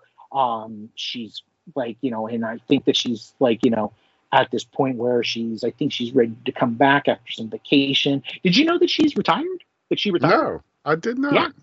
She did. Uh, she's she retired, and then she's like in the middle of um, trying to get her house ready to sell so that she can move into a more um a, a smaller space i don't know if we would call it a smaller space but like basically a more uh, like a different space so that there's not so that it's a little bit more like you know Yeah. bang So for your buck and she's such moving out of the castle then.